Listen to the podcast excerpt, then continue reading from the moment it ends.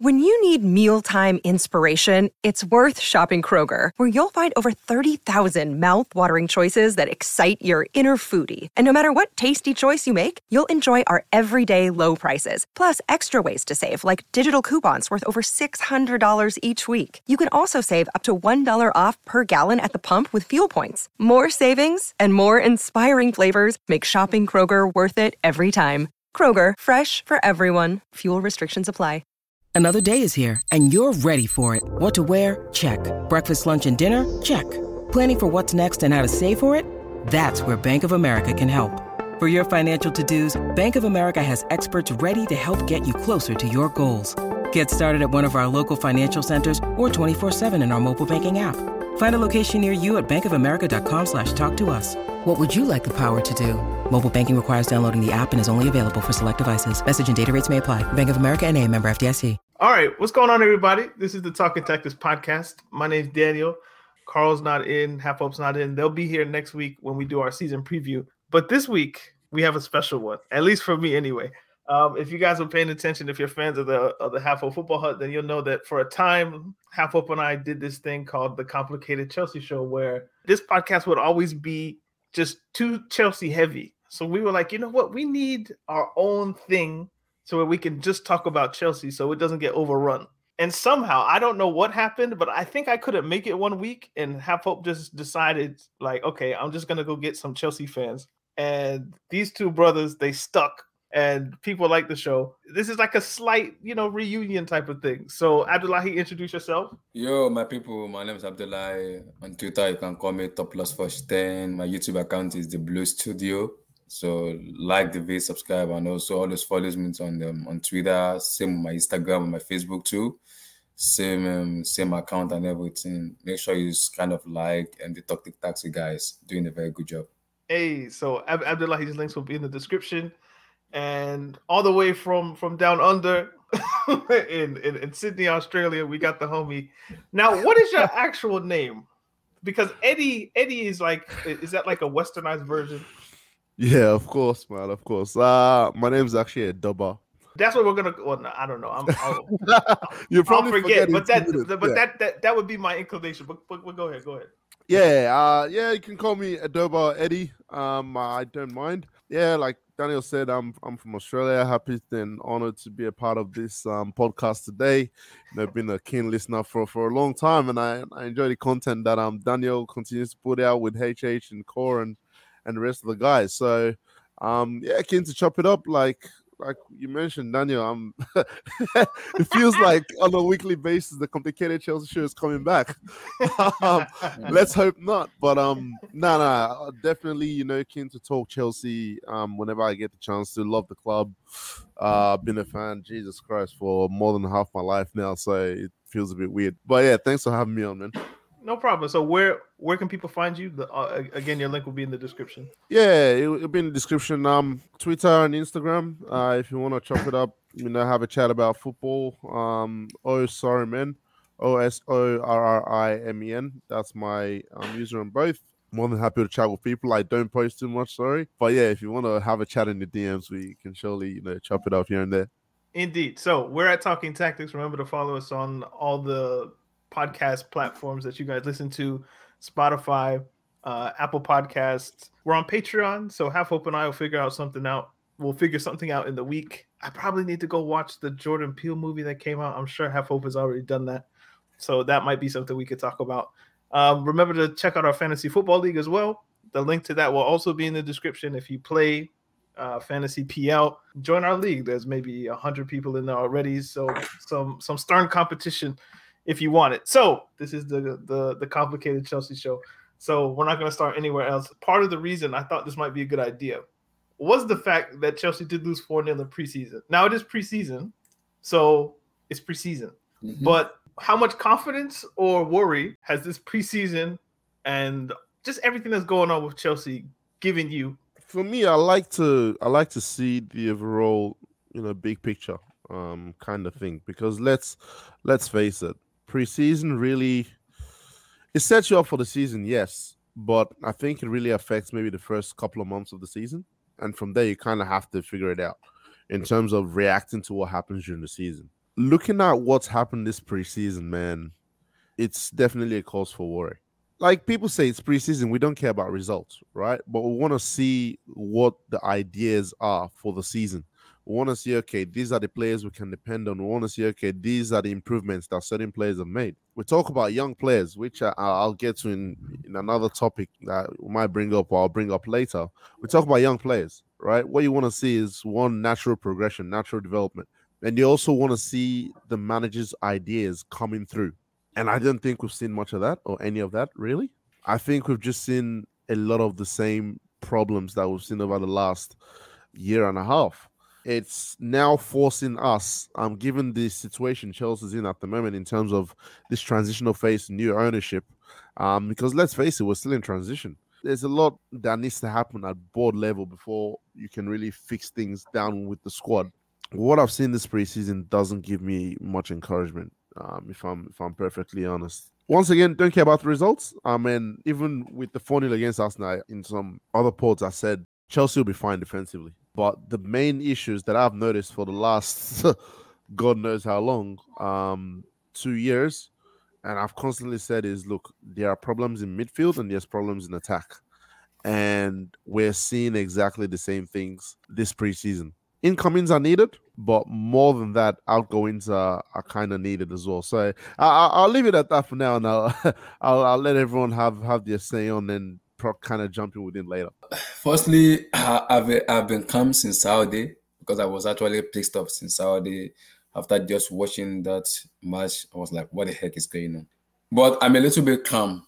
The reason I'm calmer is I look at the player we have and not on the onto the level of what the manager wants to do. Because I have a feeling the manager wants to play back four, and to play back four, you don't have a, you don't have a team to play back four. And I think that's the reason he's been stuck with the playing the back three. That's the reason he's been saying you need quality player because he believes if, you get a quality player, he will be able to switch his formation to a back four. And that was the, the back four he was playing in PSG, the 4 2 2 2 formation where he had Kylian Mbappe, Neymar, and Di Maria together playing together. And sometimes Mauro Icardi, sometimes Edinson Cavani play that system too.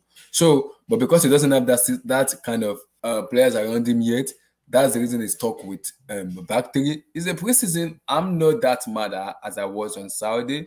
I'm more calmer right now because I, I, believe okay. You wanted him sacked on Saturday. Yeah, I was angry. I was pissed off because of because of because of the performance of everybody around the team because it just it, it just been poor. And the team I don't want to lose to is Arsenal. And it's annoying right now seeing losing to Arsenal seeing them celebrating, dancing as if they won the UCL. So it's understandable as a fans watching, it's understandable because I don't want to do to them. But I'm more calm right now because I understand okay, things need to be done and needed to be fixed as soon as possible, which I believe it will be fixed. So I'm not mad. I'm not angry like I was on Saturday because I understand okay, things will be done and uh, properly, which needed to be done. So I'm more more on on the positive note that okay, let me see what Todd Boehly and Thomas Tuchel is gonna do, then we'll be able to judge them properly. So, what what do you think are the solutions to the problems in the squad that you see? The solution is Tuchel needs to go back to the Tuchel I know when he took over from Chelsea Football Club. He has to be ruthless with the players. He has to tell them, no, nobody sport is guaranteed. You have to prove you have to prove your worth as a player for you to be guaranteed a top spot. If you don't prove it, if, if you don't prove your worth, I'm sorry, you, you don't deserve to be um to be to be in the starting level. And player like Timo Pulisic, my God in heaven, they need to be shipped out of the Chelsea Football Club. He's a baseman and poor. It's very annoying. Quality player needed in the squad for us to go for in terms of tradition. If that doesn't happen, I don't know what to say, man. It's, it's gonna be big, but I am confident because I can see the direction the team is heading to. I just hope and pray the fans will be patient enough to kind of give the manager time and the and the and the new boardroom time for them to gel together and fix whatever needed to be fixed for me. You see, Abdullah, I'm slightly more pessimistic, and maybe that's just my nature in general. Mm. But when you say you're you're hopeful and you see the direction, yeah, I don't see the direction. So maybe you could tell me, mm-hmm. but I don't see it. Tuchel knows is a rebuild the the board also knows a rebuild too. That oh my god, a rebuild is gonna come in no matter what. There's gonna be a rebuild. They all know that it's gonna be a rebuild. So I think what they are doing is player like Pulisic Timo wants to leave can leave. I don't want them to have a player who doesn't want to give their heart to the club. We're okay, we don't want this because if you look at when Tuchel came in, it wasn't back properly as the manager needed to be back because Chelsea Football Club has been buying players based on what the club wants, not what the manager wants. They have to be they have to be a philosophy and a style of play where the manager can implement his style. Club Pep has a style of play, and also the the board and the fans were patient enough and they back they back them enough to make them succeed. Abramovich is all about sack and go because sack and go work for me. It doesn't work in this era of football anymore. That has to stop if we want to success at the football club. If that doesn't happen, we're gonna be having a lot of discussion. I, I don't want to have. um, this is a more chilled vibe that I'm hearing from Abdullahi than I was on Saturday. He wanted Tuchel's head because of losing to Arsenal and and what, what whatever that means. I think we've had discussions before that I think you guys hate losing to Arsenal more than you like beating them. Like just just the, the idea of losing to them draws more emotion than than beating them does. What are the solutions here then? Um in terms of just solutions, pause. Just pause. That that you just made, you don't need to say anymore. Yeah, the reason I'm the reason I'm doing that is because there is no microwave type solution that we can use to solve the problem. You know what I mean? There are deep rooted problems in this squad and in the club as a whole that goes from top to bottom, starting from the scouting, starting from the transfers team, starting from the financials of the club. Then you get into the squad itself. And that's why we are where we are at the moment, which is why I gave that big sigh and, you know, sound just then, because to fix the club, you, you need to have a structure. And one thing I'll say is the sale of Chelsea or the timing of the the big bad invasion, as we all know, which I wouldn't reference. Um Put it down, put it down, man. He messed it up, man. He messed it up. Go ahead. Yeah, it, it it didn't help Chelsea. Um, in the sense that completing the sale of a club a month before your transfer window opens, after being you know frozen out for a couple of months as well, doesn't help. It doesn't give a sign of stability. And then Boehly coming in, whether I think it's right or wrong, he pretty much just cleared house. Marina, gone. Peter gone. I think he appointed a new business director or something like that. I, think there was a new guy who came in recently from from America. So he's basically trying to change the whole structure of the club whilst trying to move the club forward in terms of getting transfers in. Now that is a big problem. The club has no identity. Like Abdullahi said before, the way the club was run before was not based on any identity specifically.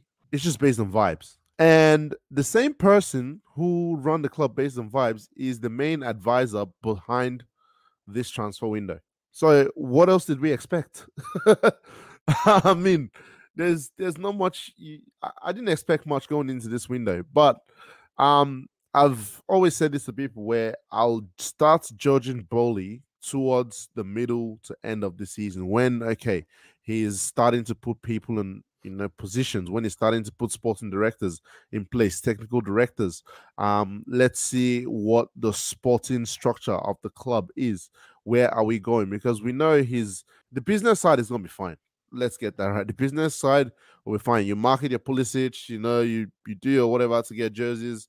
Money is going to come in but what is the sporting structure of the club going to look like in terms of can we get a director of football in? Can we get a technical director in? What style are we trying to play? Because a lot of Chelsea fans went up in arms about Tuchel having um so much power. I think this is probably the most power we'll have in terms of transfers. There's still a lot more work to be done. But short term, now let's let's work on what Chelsea can do short term. You've got to let a, a lot of players go. Um, and do, do we want to make a list? You kind of need to take the L because it's 2022, guys, and Michy Batshuayi is coming on for Chelsea. Ah, ah, ah, ah. We're um, not we're not starting there. We're not okay, starting hold there. on, hold on, yeah, hold on, no, no, hold on. We're not starting with Michy, bro. He's the least yeah. of our worries. Yeah, but Daniel, Michy Batshuayi is just about your best goal scoring option for Chelsea Football Club in 2022. That is a problem. That's the reason why I mentioned Batshuayi first the issue with a lot of the players that why are Chelsea still employing Emerson? Why are Chelsea still employing uh Batshuayi and these types? Because the club keeps signing them to extensions every time they put them on loan. Batshuayi's contract should have run out two years ago, but then he went to but but then he went to Besiktas, signed an extension, and this is that year. It's just yeah. that I I don't know like he did fairly well in the Turkish league, but not enough to where somebody's gonna come buy him for the price that they think he's worth. So And- he's kind of stuck. And do you want him to go on loan again and then sign an extension again? Or do you just kind of have to suck up a season of him being third striker or second? Oh, look. Um, now end- I, at the end I- I will day- happily watch Michy as the second option striker because I think he'll bag. But people don't want to watch him just because you know the die is cast in that way. It would be like bringing back Bakayoko to some people who should probably be Ah, brought I don't back think- because I I don't don't know think- why he would want to stay in Italy, but that's his own thing. Let's not get into that. what do you Um, think this podcast is for? I don't think I don't think um I, I wouldn't compare Batshuayi and Bakayoko in a sense. But this is this is the reason why you know Batshuayi is such an obvious option or obvious call out. If Chelsea had someone like Lewandowski, I don't give a rat's ass if Batshuayi is playing for Chelsea because I know Lewandowski is going to come and take the spot. You know what I mean? Mhm. But whereas it's so glaring that the number one starting option up front is an attacking virgin, Kai Havertz, The German Zidane, Abdullahi, where are you at, man? then we've got problems. Yo, don't don't even don't even don't even bring that German then rubbish. I, I I never liked it, and like just read read the room at this point. Now's not the time for it. Now, now's not the time for it, man.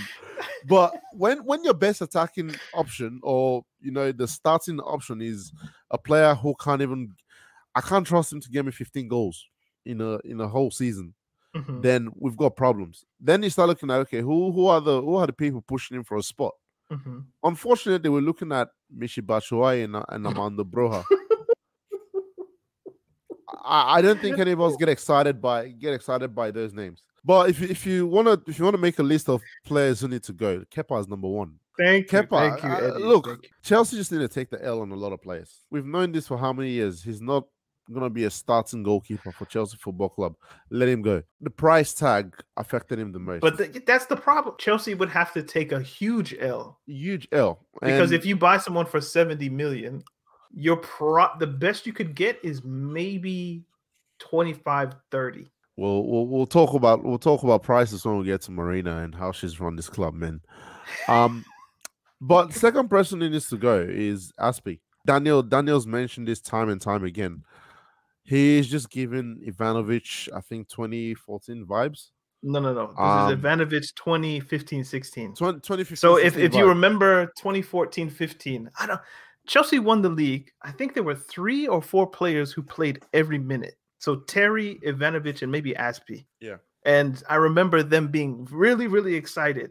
Yo, Ivanovic played every minute. I was like, have you looked at his Wikipedia page? Like, do you know when his birthday is? Like, is it really a good idea that he played Yeah, 90 not. times 38 plus all the other injury time minutes? Like, that's not a good thing. Then who was that dude?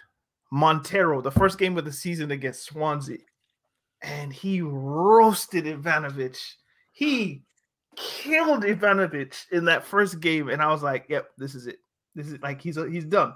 But Mourinho, because he's loyal to his guys, kept playing him and playing him and playing him, even though he could have switched Azpilicueta to the right the right side, yeah. and played. I don't know if Filipe Luis has already been gone, but just put somebody else on the left. It was Filipe Luis that was signed that season, I'm pretty sure. No, no, he Filipe Luis was in the 2014-15 season when, when they Oh, won the right, league, and then I think he yep. left that summer. But the point was, find someone.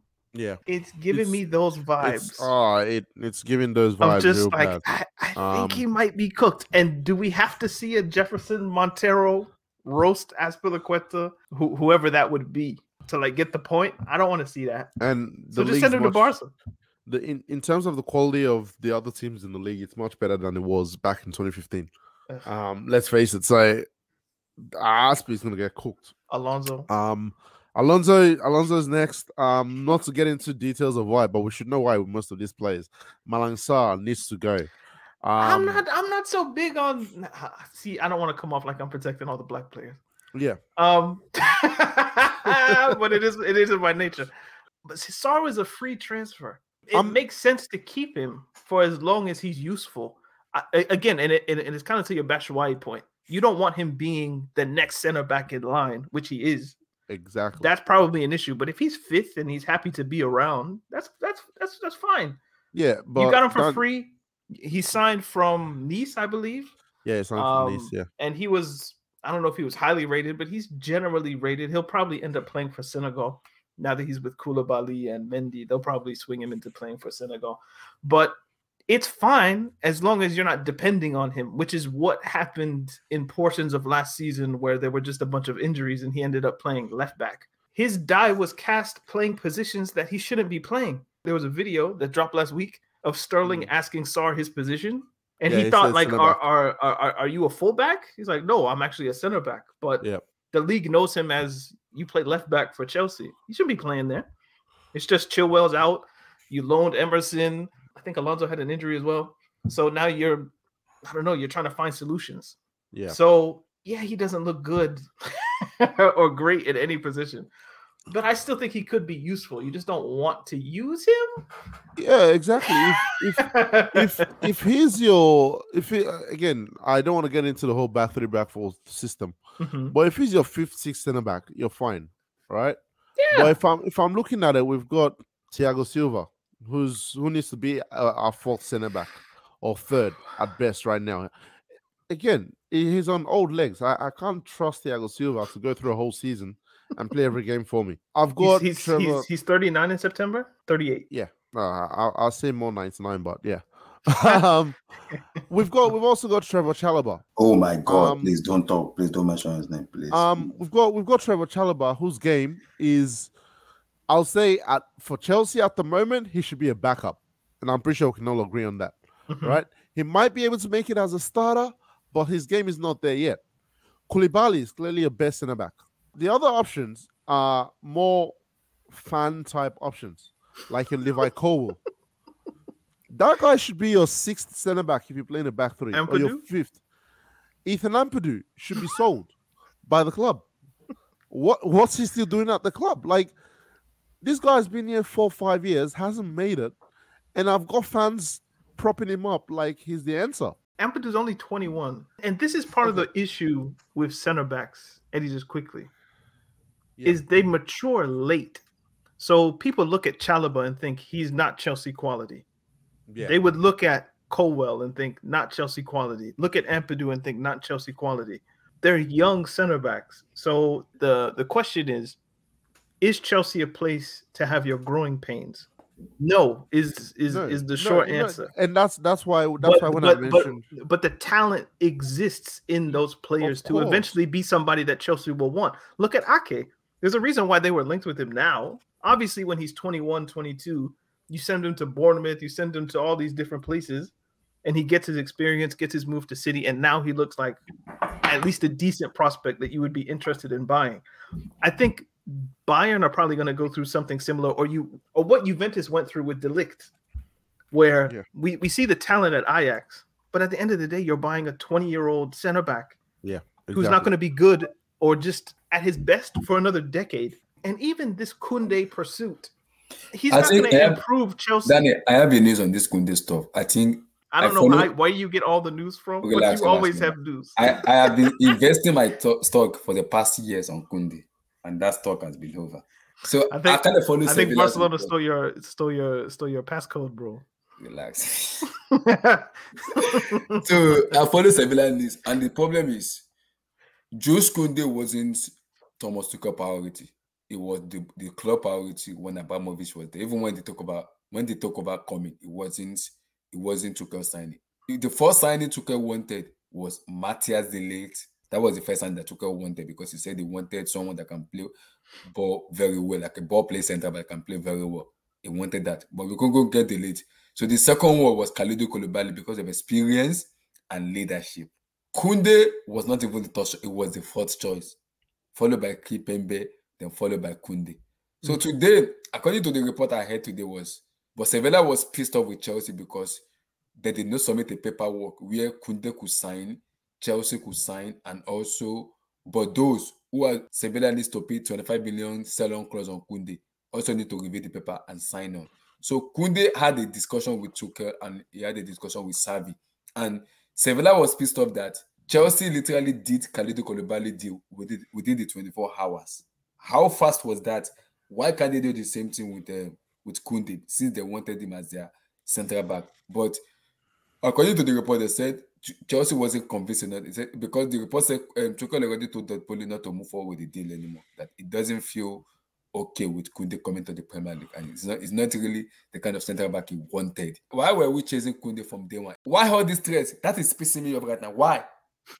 and the, this ahead, this backs up this backs up my point in why I say certain players like your Malang Sarr need to go because we have too many of those type of players already at the club.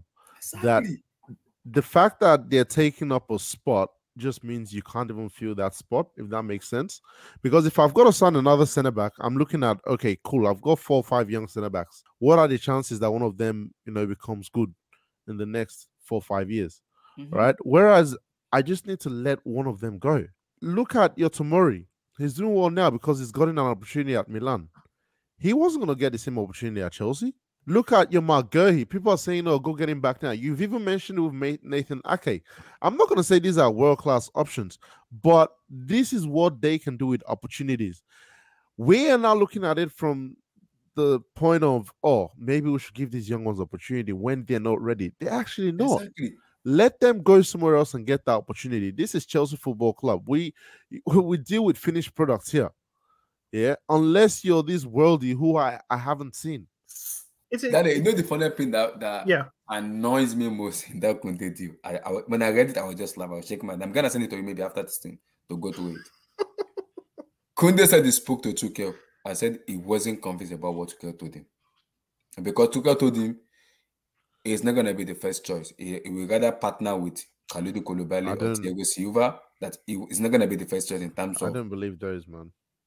I, I will send. I will send the report out. I will send it. I will send it. Send it.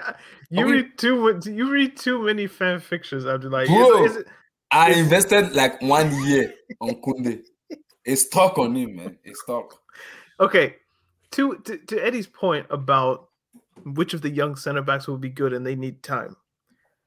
The reason I don't give Chelsea a pass on this is because I thought they figured it out already. Do you remember when they sent Christensen to Mönchengladbach for two years on loan? Exactly. It's not difficult. They they sent Courtois to Atletico Madrid for three yeah. in a row. So it's not like the club. At, well, well, we don't know who's in charge making decisions these days, but there is at least a history in the club of understanding that players need time away, preferably in the same place for a period of years, and there they can develop. Even Tammy Abraham, for instance, put a buyback clause, or like uh Boga, you just put a buyback clause. If the if the if the guy ends up being good, you just buy him back for a price that you're comfortable with, and basically you've paid for their development.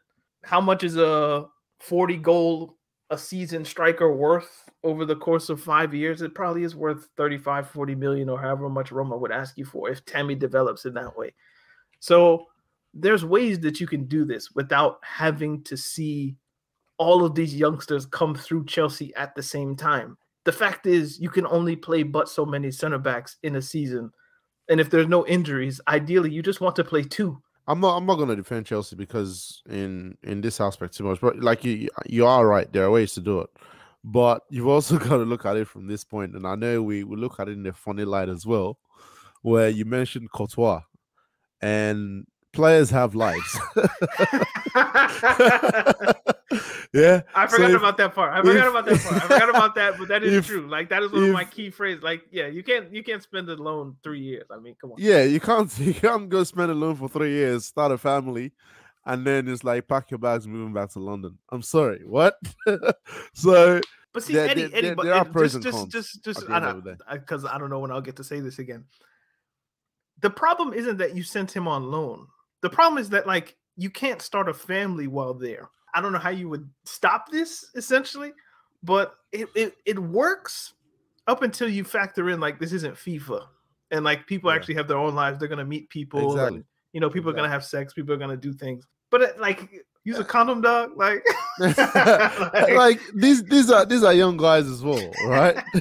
so that's even the worst age for but three send them out. three years is a long time. So Yeah. it, it kind of makes sense. But It's on like- the same hand, I'm just like, bro, just be responsible. Like you're a Chelsea player. No You're not a way, Madrid player. Daniel. It's like going on exchange for uni for three years. You know what that is? I went to university and didn't have children. Like I knew what it was. Well, most didn't. I'll put it that way. So Courtois, I just feel like his his pullout game is weak, and We and then and, and the biggest problem isn't even that. Danny, I'm Hold gonna on, say- no, Abdullah, let me land. The Okay, biggest Lana. problem- I, I, I just remember what the biggest problem is. If you do start a family, you better have the pull to at least bring your family to where you live. yeah, this guy that's- couldn't that's even bring thing. his family. I, I don't know, maybe like the, the woman didn't want to leave or it wasn't serious or what.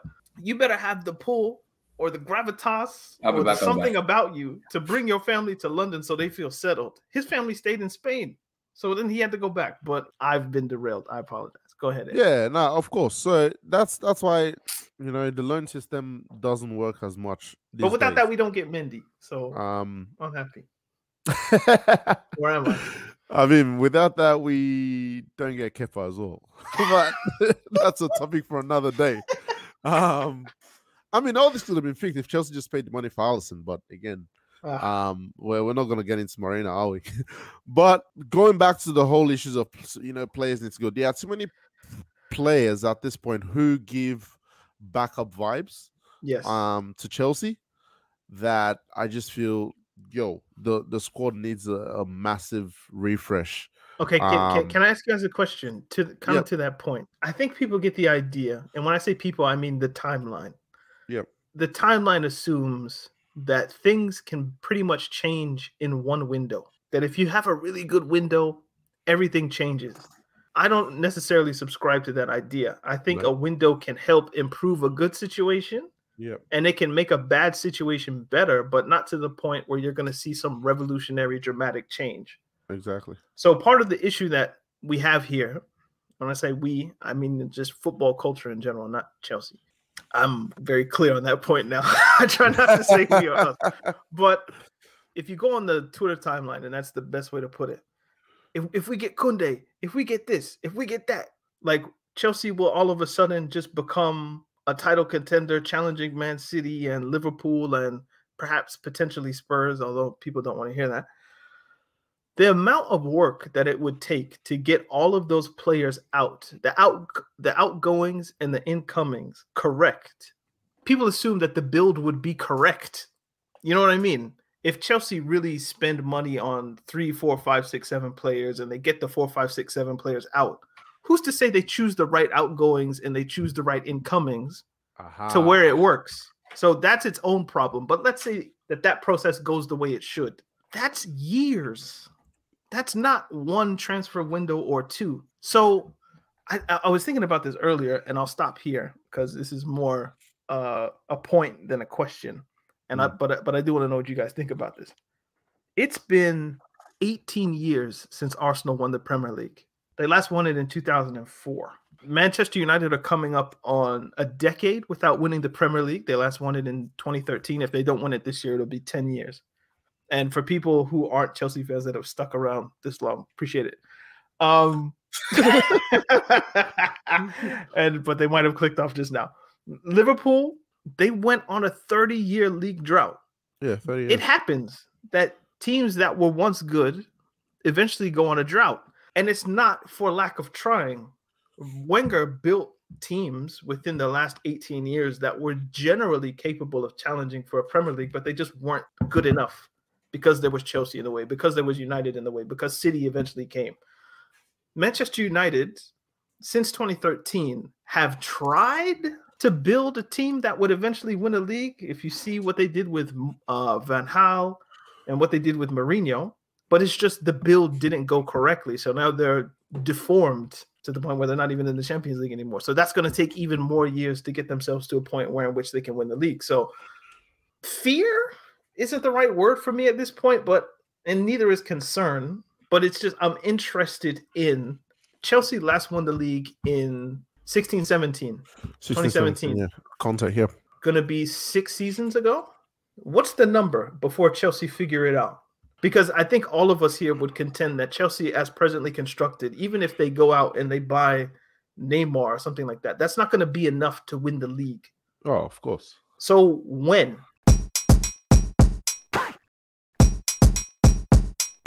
This is this is where I probably get into a lot of a lot of different topics. Let's so go deep. me. Pause. Did you say pause or? Yeah, I said let's go deep, but then I said Oh, I okay. thought about it. I like, but I'll cut that. I'll cut that. Go. Now, now you made me think about it. All right. Okay. Now let, let's let's get into it. That's why I mentioned this summer really doesn't matter in a way. What ha- what happens from the end of this summer, this transfer window, is what really matters in terms of what does the structure of Chelsea Football Club look like. And I say that because let's go back to Abramovich. Abramovich comes into the club, throws money left, right, center, brings all as many quality players as he can into the club. Now, at that time, not many clubs are financially capable of matching what Chelsea could do. And also, there was a footballing structure. You knew the profile of players you were getting, you knew what Mourinho wanted, you went to get it. You know, Carlo Ancelotti comes, you get the players that suit him. But I think since the last, since the Champions League in 2012, I don't know what happened with Roman, but he he just he disrespected football in in a way. I'm not I'm not saying this is slight Roman or nothing. He, he's been a great owner for Chelsea. But the reason I said he disrespected football is he did not adjust well um in terms of the structure of the club to match what it is in modern day. We had an argument, I think, um, well, we had a discussion, I think, on the complicated Chelsea show prior to the Champions League final that Chelsea won luckily against Manchester City. And and we went we, we all agreed with this. We said if Manchester City won that Champions League, they would have had a better 10 year gap or 10 year period than Chelsea. Mhm. That's because they've done and they've respected the process of okay, we'll get the structure right, we get certain things in place, get a manager who who fits with the board and all that. Everything's aligned, then we get the players. But from Roman's first time coming in, one of the worst decisions he made, I'm sorry, I- I've got to say, one of the worst decisions he made was putting Marina in charge of the club. Because as Daniel will always say, Chelsea's Chelsea's decline started once Emenalo left the club. yeah. I'm not saying this because he's Nigerian and I'm Nigerian, but go check Chelsea's transfers since Emenalo left. just just Eddie, I, I I can feel a rant starting, but somebody wanted us to shout this out, so I will shout it out. Dr. Joe wanted us to shout out the that Nigeria finally got a world record in sprinting. so that seems like the best place to insert because he appealed to Africa. He was like, please, because it's Africa, please. So I was like, you can't appeal to Africa. That's not fair. But okay, there you go. Congratulations to Mm, Tobi. Tobi uh, Amusan. Am- assuming Yeah. She won 12 12 in the 100 meter hurdles. That, that And, and the then she ran, and then she, yeah, in the semis. And then she ran 12 05 or 6 in the final, but it was wind aided. So it doesn't count. But still, shout out.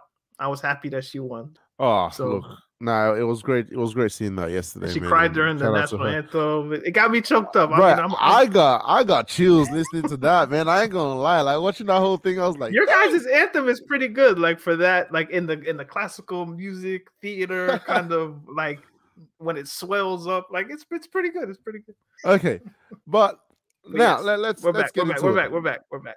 Yeah, let, let's let's get into it. Um, So Emenalo's transfer. Emenalo's Em- since Emenalo left, you could make a list of ten worst Chelsea transfers throughout Roman's time. Yeah, eighty percent of those probably come after Emenalo's left. Mm, I don't know about that, bro. Uh you want to make a list? Okay, so if no, okay, if if there were a list, Yeah. Mu- Mutu's in the list, Kezman is in the list, and Fernando Torres is in the list.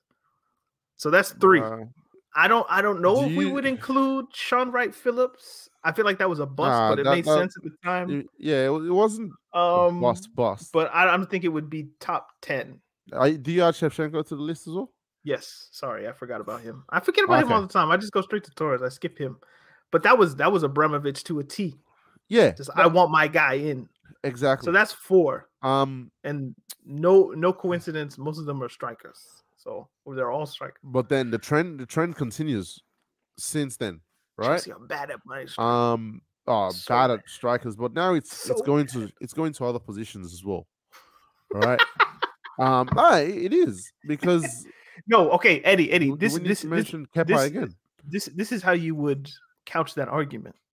You would say yes, Chelsea in that original Roman era bought bad players, but they also bought great players. Yeah, they course. also Drogba. They also signed Ballack. They also got Robben, and like you could just keep naming them and naming them and naming them. Who are the great players that Chelsea have bought in this era? That's why. That's why I said since Emenalo left, the scouting has just gone down. The players Chelsea have signed Conte has, was Emmanuel, has right? gone worse. Conte, yeah, was Emmanuel for up to a point. I think up to No, no, no. I mean, I mean, N'Golo Kante. Oh Conte, yeah, he was. He was. He was, I think. He was. So, um, so, so we're looking at like Jorginho type stuff. Oh god. That's totally Marina. yeah. That was more sorry than Marino. Kepa. So I mean- it's it's it's not that like I think all football clubs have bad periods of transfers or just bad transfers you can point to. Like everybody, Yeah, them. of course. But it's of like course. how how well do you offset bad purchases with good ones? And you would make the argument that Chelsea did fairly Chelsea well, have but but El- they El haven't Leon. in a while. they haven't in a while, and that's because Chelsea don't sell a project. That is the biggest. If you want to look at the reason why Chelsea are failing in transfers in 2022, is because Chelsea Yeah. don't sell a project. This window is the perfect example. Like I said, Roman disrespected football. It was every the answer to everything was money. Marina is the biggest is one of the advisors for Todd Boehly at the moment. Can I can I ask you a question, Daniel? Can you tell me how many times you've seen in all these deals that are failed the words mentioned that the financial package offered by Chelsea is far greater? I can uh, tell you how many times I've seen offered player offered a player has been offered. Like, So like so so it's like you want De Ligt and we'll offer you trash from our from our club. Like why would Juventus want your throwaways? It doesn't make sense. it, it doesn't make sense. But then Chelsea are still throwing money at the problem. In 2003, 4, 5, 6, 7, Exactly. there were no other people who had the financial capabilities or wherewithal Exactly. that Chelsea did. Now everyone's what? got it. Barca have Every- levers out the ass. Like we could just pull four, five, six of them, and oh, we're even now. Like And that's City, why- PSG, etc. So That's why I said Marina and Roman set the club backwards. How far back did they set the club? We'll find out because something key happened in 2020. With I did ask Mari- for a number though. With with So- Marina and um, Lampard. Keep that in Uh, and I'll get to it with Marina and Lampard. You know what they they you know what they started selling in 2020? I, I think it was 2020. Yeah, the the season after COVID. Yeah, Mason that was Mount? 2020. They started selling Project Youth.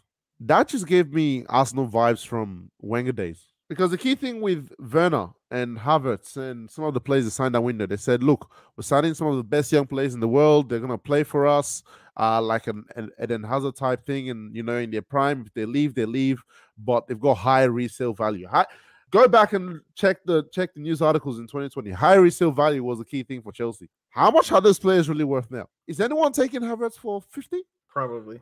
But you're not getting 72 back for him. No, you won't get 72, but 50. You're definitely not getting 30 for Werner right now. Would you get 15? No, I'm joking. I'm joking. I'm just How much? I'm just How much? How much do you think you get for Ziyech?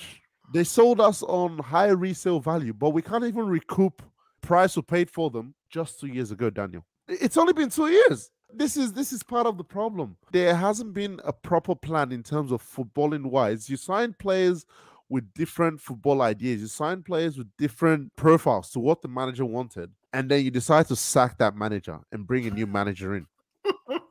because let's face it, Lampard was was vibes. Ah, something that baffles me is the Chelsea fans that go, "Oh, we'll play better football under Lampard." I'm like, you really want to go back and check the tapes?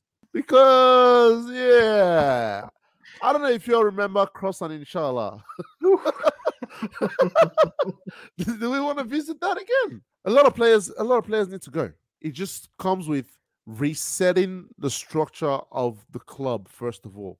so this is why you're giving Boehly time. This is this is why I want to give him time. I want to see But who but okay, bringing in. like oh, and, and this is a point I wanted to ask you about though. So you said I'm gonna give him until the end of the season to give him time to see if he can get that structure in. The time that we give owners shouldn't be the same time that we allow managers and players. I think Oh, managers yeah. should get the shortest amount of time. I think Yeah. players should be somewhere in the middle. And an ownership group, I'm not quite sure how much time you give them. I don't feel like a year is really enough no, no, no. I'm not saying change culture. I'm not saying judge. I'm not saying judge Boehly after a year. okay. But what he does in the next year is key to the future of Chelsea Football Club. Mhm. That's what I'm saying. Okay. All right. If in the next year he goes bring he brings a technical director from LA Dodgers or one of his American clubs, then I know this guy is not serious, man. Granovsky are remixed. It's just okay. Then I know I know what Chelsea's about. I'm we'll be here for the ride. If you want to stay, you stay. If you want to go on loan to Real Madrid, you go. That's what But- hope is. Half hope is on loan. B- but if he comes in and you know, I've I've heard about I think Andrea Berta from um Atletico Madrid. Mhm. If he's bringing you know some of the top people in football, unfortunately Luis Campos is no longer available. Maybe you go back for Michael Emenalo. You know, you know what I'm saying? I'm, I'm I mean, just throwing that name out there. He's there. He's available. Um, Do you know I've even seen proper Chelsea fans post today about Emenalo. I'm like, if it's that bad, where like the the proper Chelsea fans, they're out here like Emenalo wasn't too bad. I'm like, oh shit. exactly. So it must be bad. It must be bad if- if, we, if they if he want him. goes, Of if he him. goes, if if he goes and bring you know and brings some of the top people in football, add that with your data analysts and stuff that he's been working on behind the scenes at the moment, then we know okay, cool. There is a structure coming in place, Mm. right? That's why I say whatever happens in the next year will determine a lot because right now he's taking on a lot of things, but Boehly, you we'll see. Yeah, Boehly's taking on Okay. a lot of things, right? He's handling transfers by himself. He's trying to sort out the business structure of the club and all this stuff. And you can't do all that at the same time as trying to buy players. You're trying to buy six, seven players to replenish your squad. That's not going to happen. Tuchel is being set up to fail. He's going to get some of the players that he wants, which is going to be enough to assign blame. So Sterling, Koulibaly, people are going to look at those. Tuchel wanted them more so than this whole he didn't want Lukaku thing, which I think is a farce. Even if they go right, but the squad goes wrong, he'll get blamed for that. Yeah. But but but where I see the issue is Todd Boehly is a rookie negotiator in football. If you saw what Edu, I think, for Arsenal came out and said that he had a conversation with Deco. Deco said Rafinha only wants to go to Barcelona. So he was like, okay, we understand that. If anything changes, let me know. It seems as if Chelsea went an extra step rather than just listening to that information. They actually wasted time on trying to bargain with Leeds and just disrupt, which I guess some Chelsea fans enjoy that Chelsea are in the market and they're doing this and that. But essentially, you're wasting time and Yeah. energy and resources on something that's never going to happen. Leeds were always going to find a way with Barcelona for Rafinha because that's what the player wanted. Chelsea are working with somebody who doesn't exactly know the ins and outs of European football. And then you're asking him in this summer of all summers, where you're losing Rudiger, Christensen, Azpilicueta, Alonso, add the issues in the attack that you mentioned at the beginning of the podcast, Eddie, and in Yeah. midfield, then the issue of Lukaku that wasted time as well. You're you need a you you need a striker, a creative wide player, probably two if I'm greedy. Maybe back up in midfield, but midfield you could leave that for another window if you wanted because you you have enough midfielders. Whether or not they're good enough to win you something is its own question, but you don't need to focus there. Then then you need probably cover for James is necessary. You need to replace Alonso. Then you need three or four quality center backs and a backup goalkeeper to get rid of Kepa. And you're doing all of this in a two month period with a director of football who's probably doesn't. So you, you don't want me? You think Marina's going to be as enthusiastic about helping when you're kicking her out? No. And Exactly. Who's like, how do I pronounce um Le- Lewandowski? How, how do how do I say that name? How do I spell it? Like he doesn't even know who the players are probably. So this summer, at, it's a setup for Tuchel because now there's no cover above him. There's no check that you can talk to. There's no Granovsky you can talk to. He it's it goes from Boehly to Tuchel's head, and Boehly's not going to sack himself, is he? Exactly. That's why I said, and I, I was getting to this where once the structure is in, Mhm. the next person you look at is Thomas Tuchel. And I'm not saying I'm not saying that to mean he's a he's a bad coach or whatever. Yeah. But I mentioned this when Chelsea and when Abramovich announced his intention to sell the club. I said I know one thing about American owners. They want their guys in. Talk to them, Eddie, because I've been trying to explain. This. I Like, know the- I I said British people don't get it. I said from the moment an American owner touches the club, Tuchel is on borrowed time. And this is something I've said. People think I defend Tuchel. I said, look, give him time because he's already on borrowed time as it is. Boehly's gonna get his guys in the board. He's gonna get his own guys. Whether He it's from that Atletico immediately. Madrid, He didn't even wait. People, he didn't even. Bro, he got rid of Peter Cech. Let's let's not let's not let's not buy this whole notion of Peter Cech resigned. He got rid of him. He's like, brother, get out. You you good? Yeah. We're clearing house here. Like we're, we're taking over. So he's gonna get his guys in. And once his guys comes and go, okay, cool. Uh, I think there's a better manager out there that we can get that fits, you know, the footballing our philosophy ideology and that we our have and our- idea and our Mm. philosophy. Yeah, this this Thomas Tuchel guy, you know, he talks too much in the media and all this kind of thing. Let's just let's just get it. Tuchel's gone. He's gone. I tried to Yeah? explain. Pe- So- you see, people don't get what American owners are like because I think most people who pay attention to football in the UK, maybe they might watch NBA, like the finals. They probably don't watch NFL. They're definitely not watching Yeah. baseball or anything. I'm pretty sure you in Australia, you have a better concept of Yeah, what these dudes are like. Well, I follow a lot of American sports. I, I It's head to what's it called? Root, root and branch. Take out everything. And that's generally what Americans do, even within their own thing. We want our head coach, we want our general manager, we want a marquee player or two, and then we want everybody to follow what this computer says. That's it to a T. So Tuchel's on borrowed time, but I want to see what Boehly's able to bring in. Once I see what Boehly brings in, Mhm. and then we'll be able to see okay who the next manager might be. That's You- that's the next topic of conversation. You still haven't given me a number. When's the next time Chelsea win the league?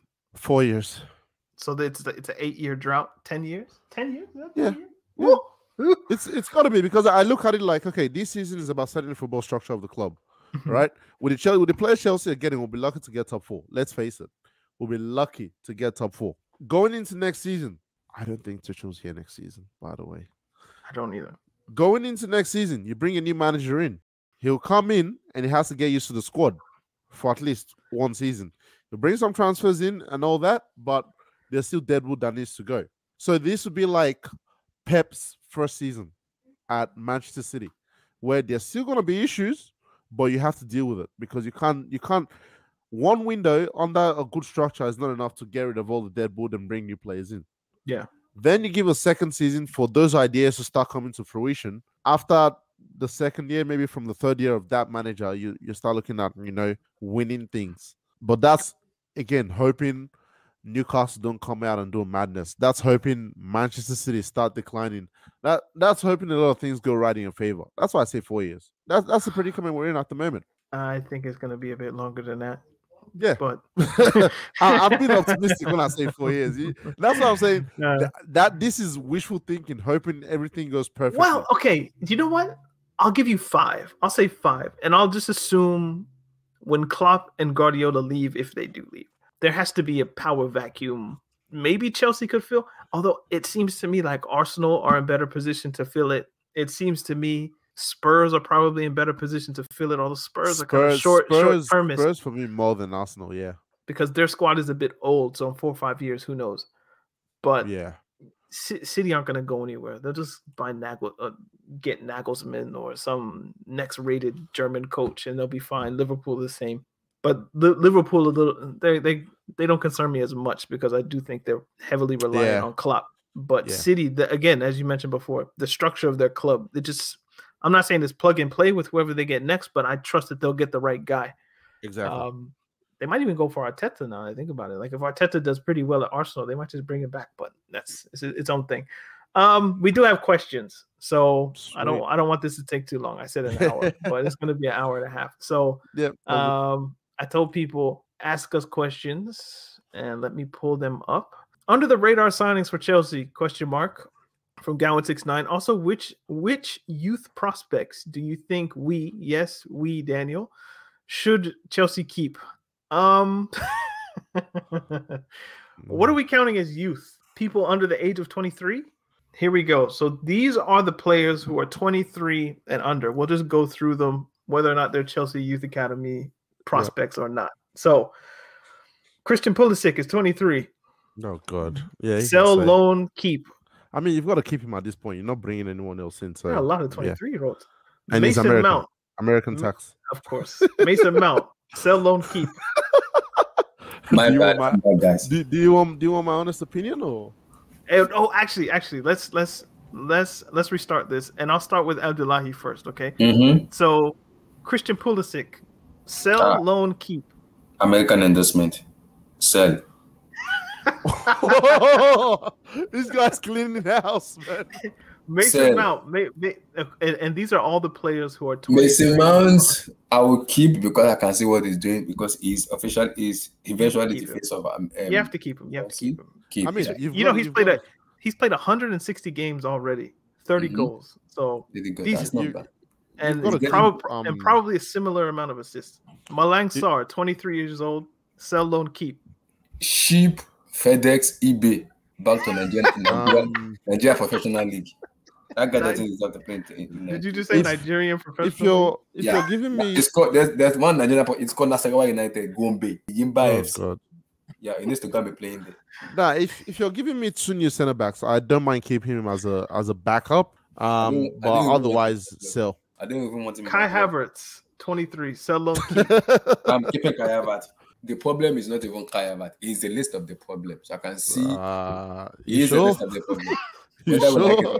Yes, he's the list of the problems. He's See, the next scapegoat. I'm telling my you. My problem is my problem with Kai Havertz is consistency, and it's not it's not being. And this season, yeah, this season we, we I this, saw a compilation of misses the other day. this season, this season we are right now. Didn't look It's gonna good. be when I'm gonna do it. Trevoh Chalobah, a sneaky 23 years old, sell loan keep. Keep, keep keep. Chalobah. It, keep needs improving, but I'll keep him. Reece James, Oh sell my loan God, keep. that one is keeper. I'm Obviously. sure that one is keep. He has potential. to be Now, now we get into five quite interesting players. 22, Conor Gallagher, sell loan keep. keep in the reserve. Keep in the reserve. Damn. in the reserve. Um, we'll just loan him, bro. Look, I don't think he wants another loan, Yeah. And this is controversial, but I'd sell. You gonna sell Billy Eilish, dog? Like, Uh, okay. you can you can believe Billy whatever. I don't care, but he's not. Let, let's let's be honest here, man. We and I've said this before. We have so many mid players, and Yeah. he's not even up to their quality yet. Technically, he's not the best. There's a difference between playing ten for Crystal Palace and playing ten for Chelsea Football Club. Mm. Let, let's get that right. He's not up to that standard. He needs to go out somewhere, develop himself. Like Daniel said, put a buyback on him.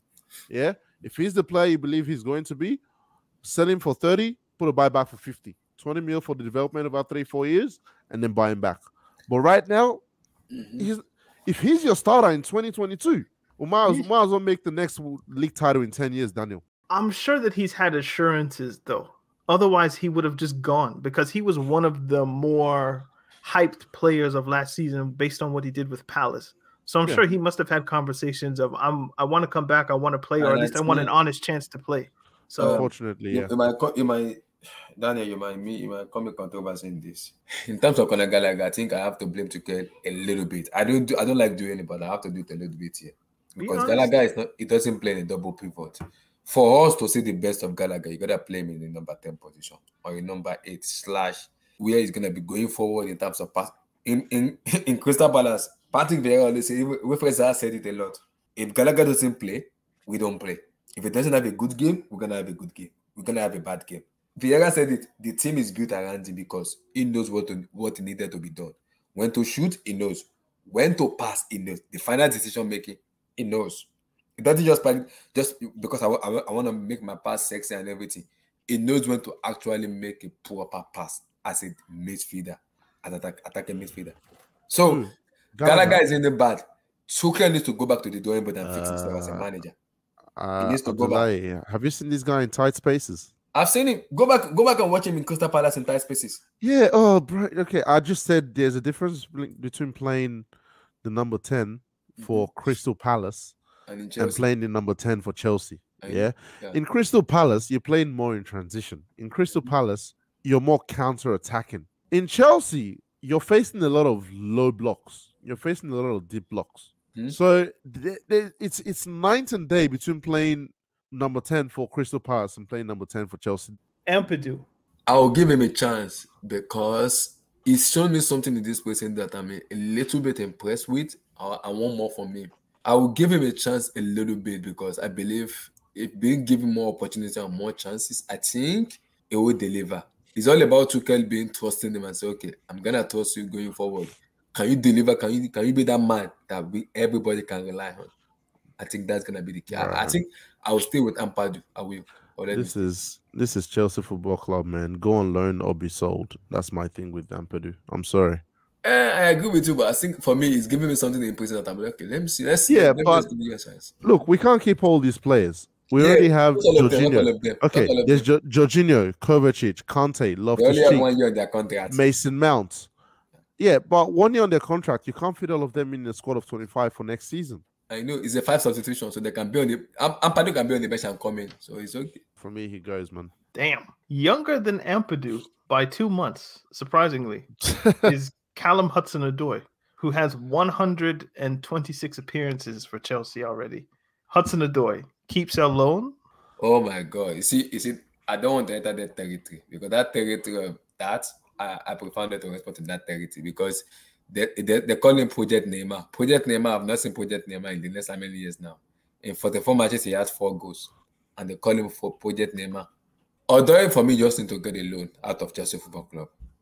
Newcastle, Brighton, Southampton, go to somewhere. Germany, Borussia Dortmund, RB Leipzig, Mönchengladbach, Bayer Leverkusen, go there. Go and play because in Dortmund, he will have more spaces and more time to do whatever he wants to do.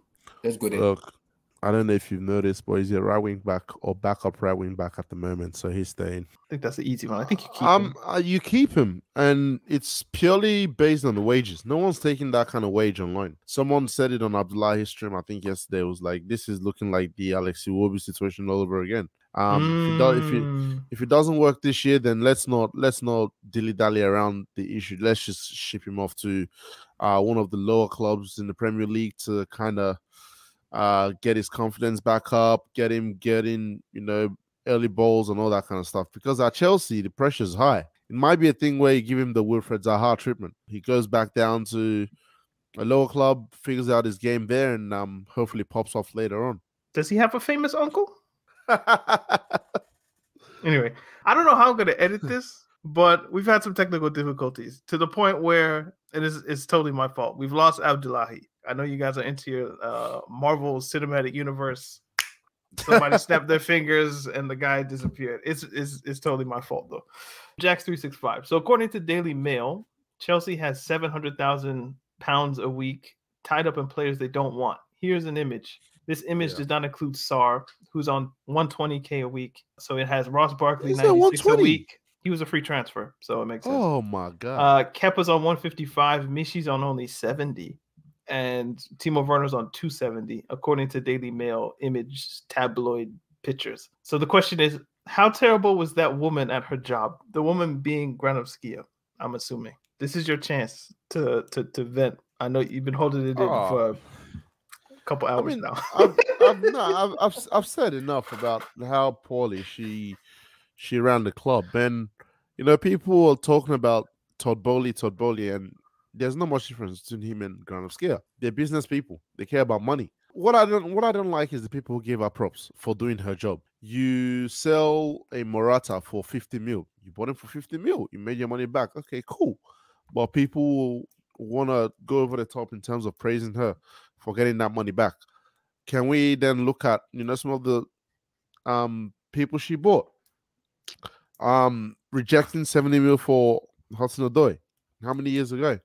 That's looking sus now because I don't think anyone's taking him for 20 so look.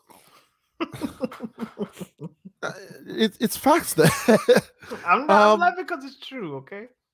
Um, so, ah, man, she she did not understand football. Let's just put it that way.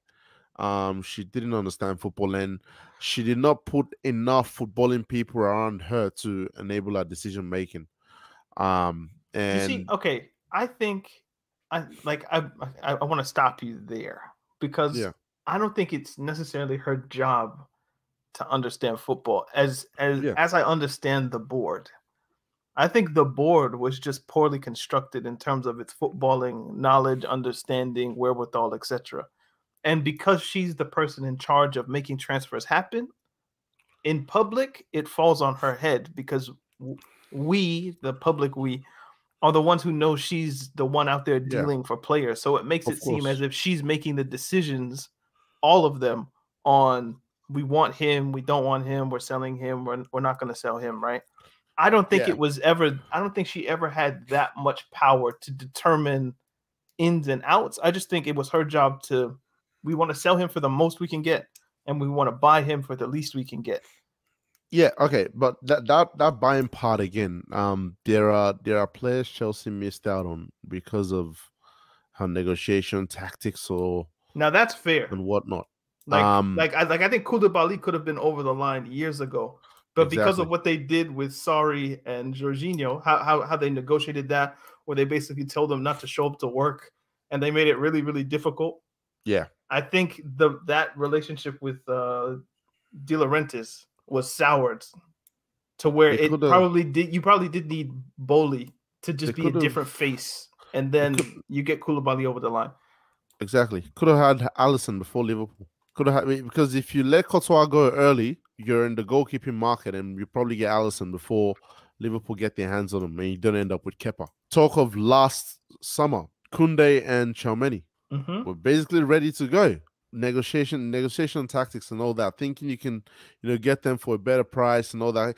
If if the coach says he wants a player and or you believe that is your player, you go pay the money. For some reason, with Marina, and, and that was the annoying thing. Chelsea kept paying overs for their second choices and ch- third choices. Look at Drinkwater, for example. As for the players being paid a bunch of money per week, I don't care. Make as much money as you want. To hear that Stars making 120, rob this England, as they say. Make as much money as you can and then Yeah, run. I don't know who he's supporting in Senegal, in France, wherever the case may be. Go get your money. Timo Werner is a little bit different because that's a lot. So Yeah. it does make me be like, uh, but still, if you if somebody's willing to pay him 300,000 euros a week to like not be able to control the football, that's hustling. So- that's what that's what I'm saying. You, you you don't blame the players. I am.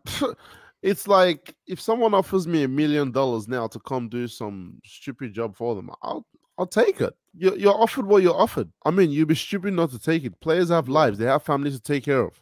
So I don't blame Timo Werner for taking that money.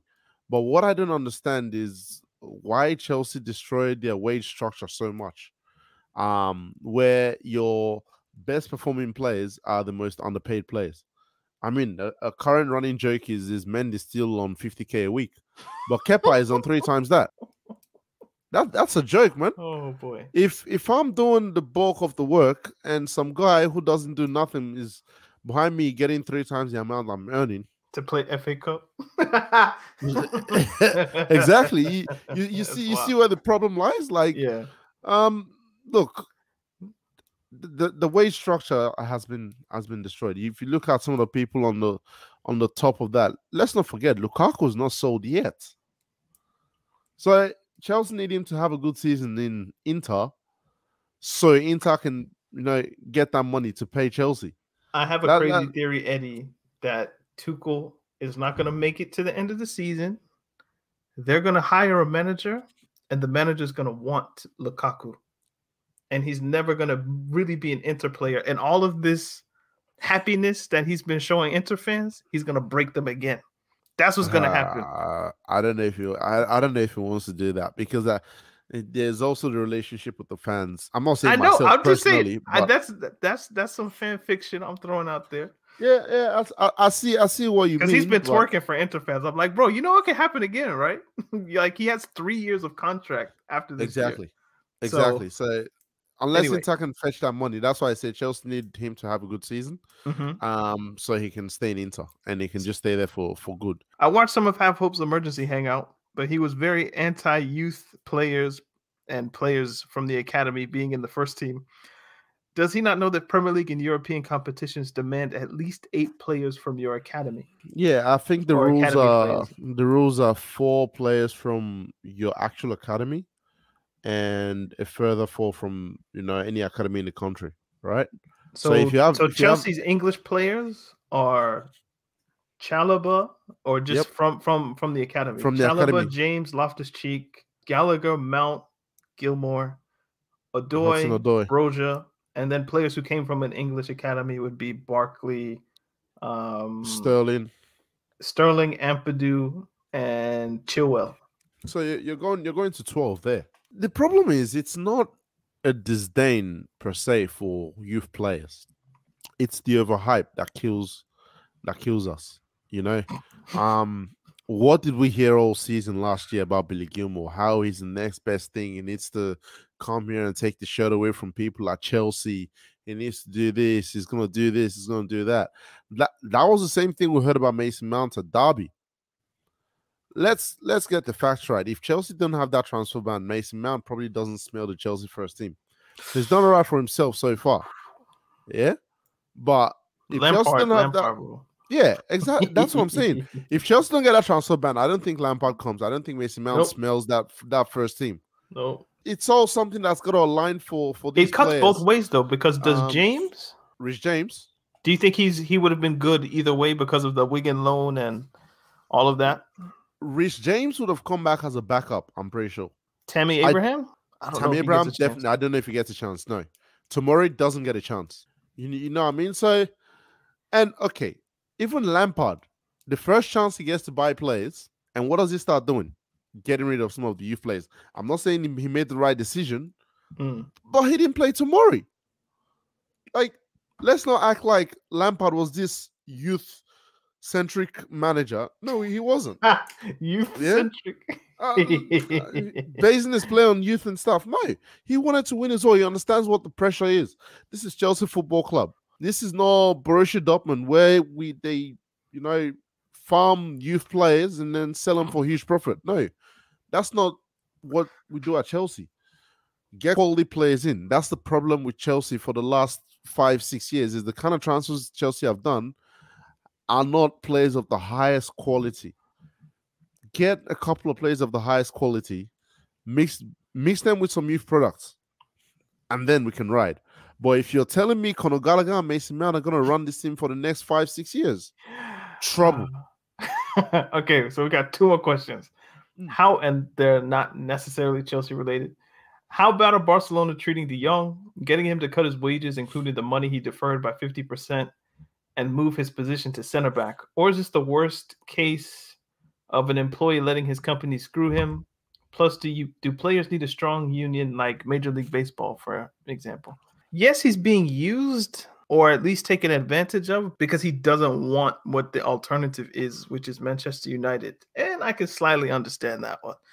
So, yeah, it's bad. And to the player union point, I definitely think they need to step in and make sure that Barcelona honor the contract that they put down and kind of forcing players to, we'll send you here. If if you don't accept this contract and these demands, we will send you to Manchester United or we'll force you out. That's that's that's not cool to me. Um, but he wants to play for Barcelona so badly that it almost makes it like you're damn near doing it to yourself by not saying I want another option. or I have other options. But as soon as he says that, they would send him there Yeah, for whatever the price would be. So he's caught between proverbial rock and a hard place. But the players' union should definitely step in and say if he wants to stay, you need to honor the contract, and you can't use Manchester United as leverage against reworking his contract so you can save 13 million or however much it is. with Frankie De Jong, I there's that clash between the player's life outside the pitch and on the pitch. From what I heard, I think he's just bought a house in in Spain or something with his girlfriend. This guy is trying to set up his life in Spain, and all of a sudden you're trying to tell him, "Look, you gotta go." Um, I, I don't know, I don't know how that works, but you know, it doesn't sit well with the player. and he's got four years left on his deal as well. Four years left on his on his deal. Now you want to rework it and give him fifty percent less. First of all, I think I, I don't understand how FIFA. I- I mean, they are corrupt anyways, or UEFA have not investigated Barcelona. You can't even play a player's wages, but you've got the money to splash around Europe trying to get the best talent into your squad. Don't that be a makes hater, zero Eddie. sense. Don't be me. a hater. Don't I'm be not- a hater. No, no, I'm not. I'm not hating. I'm not saying. I'm. You're just asking the saying this- question. How is I'm it possible? saying, yeah. How, how's it possible? Like, I mean, it's supposed to take care of people in house first of all, right? That- that- uh, that's what I thought. Because I how wish I was a Barcelona fan this this this summer window. This must be great. Everybody's Aw. Ah. hating on you. You're, you're you're not gonna be this. You're not gonna be that. Okay, watch this. Raphinha in Dembele, in exactly. Lewandowski I in. I don't know how they done it. Like Dembele staying for forty percent less, Raphinha taking a lesser deal than Chelsea offered. Um, De Jong now looks like he might stay for fifty percent less. Like it's just, bruv, this is bar- bargain shopping at the moment, man. They're, everything's on sale, slash prices but only for Yeah. Barca, which is Koundé. Exactly. It. for for less as well, because they're gonna offer a less package to Sevilla, and they're also gonna offer less wages to Koundé. It's mad, man. It's actually it's actually mad and sickening. So, but no, I the, the player union. I don't know. It needs to be stronger because it seems very weak with this case. There might be other instances where it's not, but with respect to that case, for sure. Last question. Hi from Latvia at Eastern Border. Two questions: Is Newcastle on the path to becoming a top-rated club? You would think so, but they're doing it in kind of baby steps. yeah, You know, Trippier, Wood, Matt Targett, these types of signings. It seems like they're building like the English core first, and then maybe they'll outsource the elite elite talent later on. But it's a slow build, and I can respect that. You know, just kind of get your feet wet first.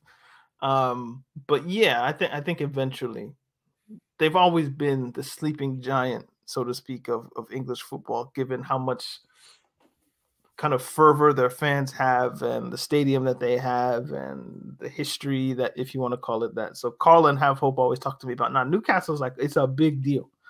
It's just they haven't been run properly because of Ashley and etc. So the money is going to change them, but slower than perhaps like Chelsea, City, PSG. Yeah. But it'll happen eventually. the reason they have to do it slow is because everyone's got the money these days. They can't just come out and Yeah. splash. So they can't They were like PSG, 25 years too late on that Yeah, on the oil money. pretty much. Um, what do you think the impact of the World Cup happening mid-season will be? And that that's our last question. So we thank you guys for the questions. What do you think the impact of the World Cup mid-season will be?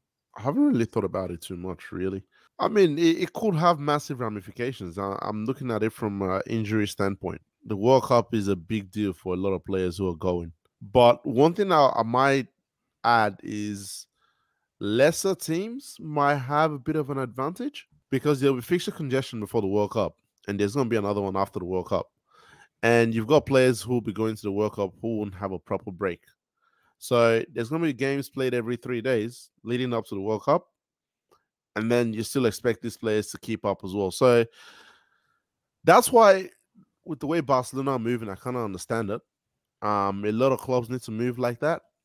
But yeah, there's th- th- there's it's gonna have massive ramifications in my opinion. In my opinion, um, injuries are one thing to watch out for and the load on players. I I think the mentality of players in the first half of the season is going to be interesting to monitor, especially once we get to like October, November, when it becomes clear that like the World Cup is here. Yeah, What level of effort and energy are you willing to compromise in order to make sure that you make it to Qatar? That's number one. Number Mm, two, and you kind of touched on it, but I was thinking of it more in a different way. Is that because of that psychological barrier that might be there? May- Maybe it isn't. Maybe they're professionals and they play 100%, 110%, as they say, even though that's not possible. Do lesser teams who whose players aren't internationals and aren't going to the World Cup, do they have a little bit more bite rather than when they play against players whose uh, when they play against teams whose players are all probably going to a World Cup?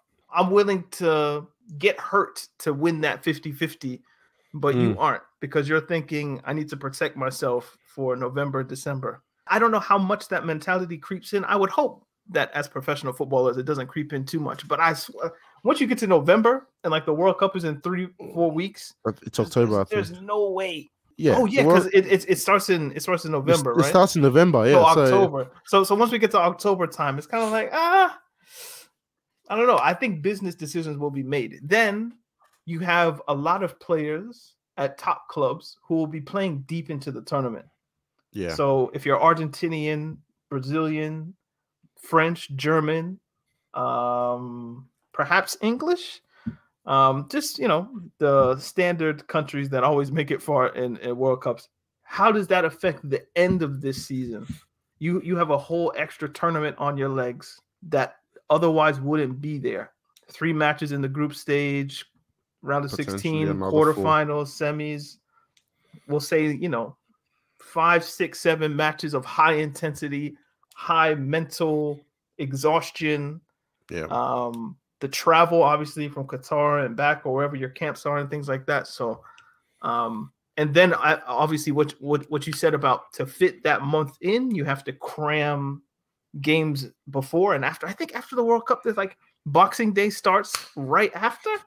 Yeah, it's, like- Boxing Day, then New Year's game, then Yes, it's they're- every three like, days. They they don't care. They're going right back to we need to make this money. It's gonna be interesting, especially for those teams who make it to the semis, final. I don't know if they'll play a third place game, but they probably will. So there'll, there'll be some people who play in seven games and then Yeah. immediately have to come back and you you better find your rhythm, or a team like Leicester might catch you out. So, Exactly.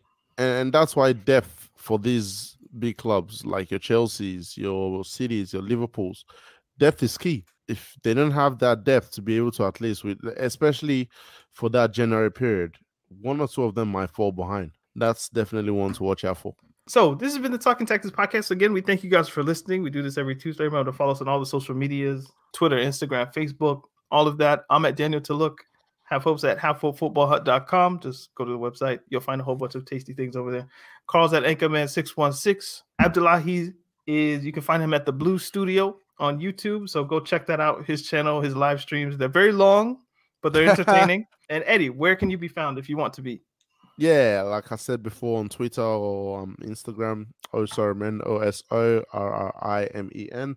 It's gonna be in the description. So yeah, give us a shout out. I'm happy to chat football anytime. So yeah, that's where you can find me. That's so, this is fun. This is this is good. It was good to do another complicated Chelsea. It's it's a, it's more it's, a, it's not a show. It's a complicated Oh, Chelsea podcast or something like that. I don't know. The But trauma of being a Chelsea supporter. We we will definitely have to do this again. So yeah, for sure, for sure. um yeah. Hopefully not discussing Chelsea though.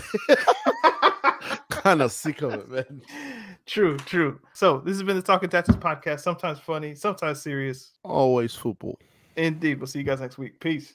Sports Social Podcast Network.